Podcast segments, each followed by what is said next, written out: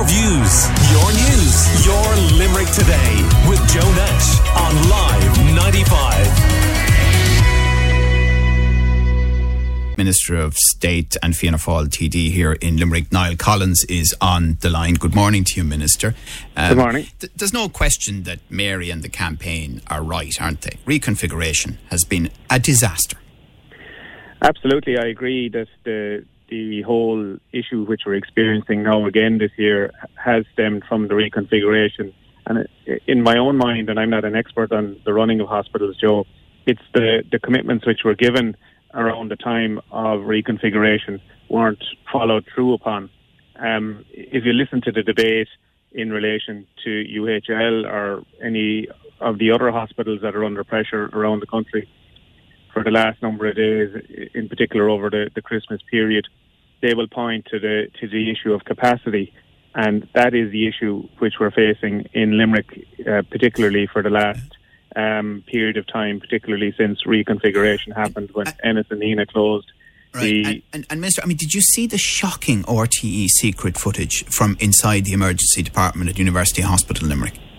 Oh, I did, I did, and absolutely. Look, I mean, it's just simply not acceptable um, you know, any any modern developed um, society, democracy, uh, we we have to aspire to, to better than that. I mean, it's just not good enough. Particularly, what what, what what's particularly struck me was, um, you know, the people um, doing the voiceover on the footage yesterday remarked that the you know predominantly the, the people, the patients on trolleys were, were elderly people, and, and I think the whole um, the whole patient dignity uh, concept and principle absolutely out the window. Look, I've had family myself who've been subject uh, to having to go through the ordeal of A and E, and it is acting as a deterrent um, from for, for people uh, presenting uh, to the health services.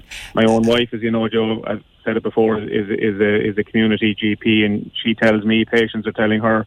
Uh, don't refer me to hospital. I just simply won't go there, and we simply cannot have that. So every effort has to be made to try and arrest the situation and, and bring about a more satisfactory. Um, right. The, know, the, other, outcome. the other question is have you heard this week, and do you know if it's the case, that there was a HIQA inspection at the ED at UHL? I haven't heard. I mean, I, look, I saw something going around on, on, on WhatsApp on the phone. Some somebody was, you know, was that was being messaged around that there was a a big effort made to clear the trolleys and clear the corridors because it was a inspection. I don't know. I suspect when we meet with um, the hospital management and the HSE management um, early next week, we'll, we'll have an opportunity. Uh, I'll certainly take the opportunity to ask that. Um, I just don't think simply know. Well, because I mean, no. you would think to yourself, we're talking to Minister Niall Collins, that you know, if if that were the case, and we don't know for certain, although there is a lot of chat uh, about it, as you've heard it and we've heard it here uh, as well, that it would make no sense to do that. I mean, surely the point is that unless we are making it very clear up the chain, including to government, uh, that this is the reality of the situation, they will not act.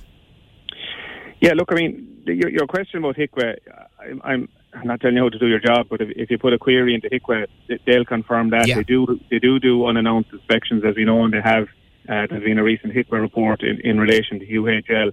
Look, for me, Joe, as a local public representative, what I want to see is the, uh, more additional capacity um, provided in our health services. That is the key. Any independent uh, commentator, you know, every commentator who has commented on the crisis over the last number of days has pointed to the fact that we need to keep building more capacity. And we had too many last years when capacity wasn't being added. Now, finally, we're at a situation where um, capacity is being added, but capacity does take does take time. There is a lead-in time. There's a build time. Um, hiring people, consultants, nurses, social care professionals, all that takes time. And unfortunately, um, you come to a pinch point like you have now, where you have three uh, severe influenza, COVID, and respiratory illness coming uh, in the in the depth of winter. It does create a huge surge and a huge pressure.